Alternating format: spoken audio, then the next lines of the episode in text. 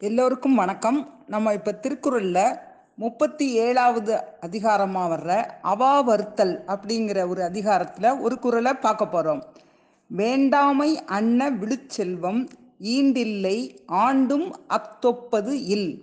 வேண்டாமை அன்ன அதாவது தீமையை விளைக்கி விளைவிக்கின்ற ஆசைகளை வேண்டாம் என்று சொல்வதைப் போன்ற விழுச்செல்வம் சிறந்த செல்வம் ஈண்டில்லை இங்கு இல்லை.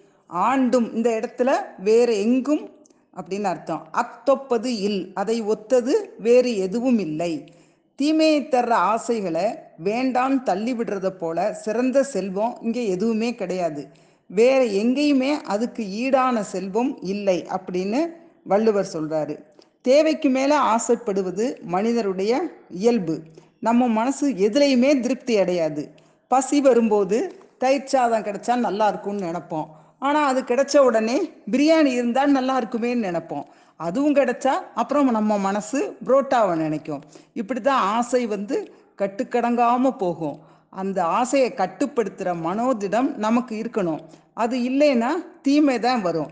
அப்படிப்பட்ட மனசு மட்டும் நமக்கு கிடைச்சிருச்சுன்னா அதுதான் உலகத்திலேயே சிறந்த செல்வம் அப்படிங்கிறது தான் வள்ளுவருடைய வாக்கு. இதை வந்து நம்ம கிங் மைதாஸ் கதையிலிருந்து கூட தெரிஞ்சுக்கிடலாம். மைதாஸை பற்றி உங்களுக்கு தெரியும்னு நினைக்கிறேன். மைதாஸ் வந்து ஒரு பேராசை பிடிச்ச ராஜா. அவனுக்கு எல்லாம் இருந்துச்சு. ஆனாலும் அவனுக்கு ஆசை விடலை. இன்னும் வேணும் இன்னும் வேணும் அப்படின்னு அவன் நினச்சிக்கிட்டே இருந்தான்.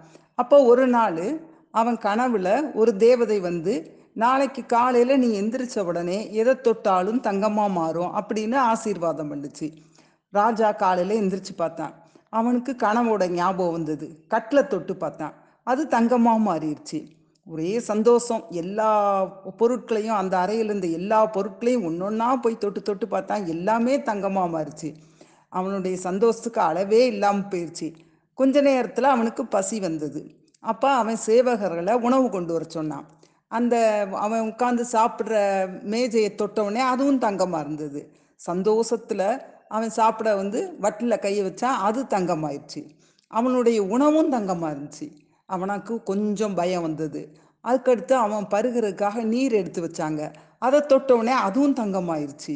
அவனுக்கு கொஞ்சம் இல்லை ரொம்பவுமே பயம் வந்துருச்சு. அப்போ வந்து மகா தோட்டத்தில் விளையாடுற சத்தம் கேட்டுச்சு.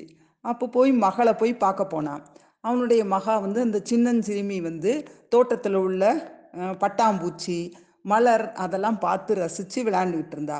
அவன் சந்தோஷத்தை போய் ஒன்று ஒன்றா போய் தொட்டான். எல்லாமே தங்கமாக மாறுச்சு. அவன் மகளால் அதை ரசிக்க முடியல. அவன் வந்து வருத்தத்தோடு அவங்க அப்பா கிட்ட ஓடி வந்தா. உடனே அவன் மகளை தொட்டான். மகளும் அப்படியே தங்கச்சிலையாக மாறிட்டா. அவ்வளவுதான். அவனால் ஒன்றுமே தாங்கவே முடியல. அப்போ தான் அவனுக்கு உண்மை புரிஞ்சிச்சு. உடனே அவன் வந்து ஐயோ எனக்கு இதெல்லாம் வேண்டவே வேண்டாம். எனக்கு என் மகா வேணும். சாப்பிடணும். அப்படின்னு ரொம்ப சோகமாக சொல்ல ஆரம்பித்தான் அப்போ அந்த தேவதை வந்து உண்மையிலே இதெல்லாம் வேண்டாமா? அப்படின்னே வேண்டாம் அப்படின்னே ஒரு ஜக்கில் தண்ணியை கொடுத்துச்சு. இதெல்லாம் நீ வந்து இந்த பொருள்கள் மேலே தெளிச்சின்னா அதெல்லாம் பழைய உருவத்துக்கு வந்துடும் அப்படின்னு அந்த தேவதை வந்து சொன்ன உடனே அவன் அதை வாங்கி வேக வேகமாக மகா மேலேயும் அங்கே இருந்த எல்லா பொருட்கள் மேலேயும் அந்த தண்ணியை தெளித்தான் எல்லாமே பழைய நிலையை அடைஞ்சிருச்சு. இதிலிருந்து அவனுக்கு புரிஞ்சு போச்சு. நமக்கு ஆசை பே பேராசையாக மாறிடுச்சு அப்படின்னு. அதனால தான் வள்ளுவரும் தீமையை தர்ற ஆசை வந்து நமக்கு கூடவே கூடாது. அது இல்லாததே நமக்கு ஒரு பெரிய செல்வம் அப்படின்னு சொல்கிறாரு சரி அடுத்த வாரம் பார்ப்போம்.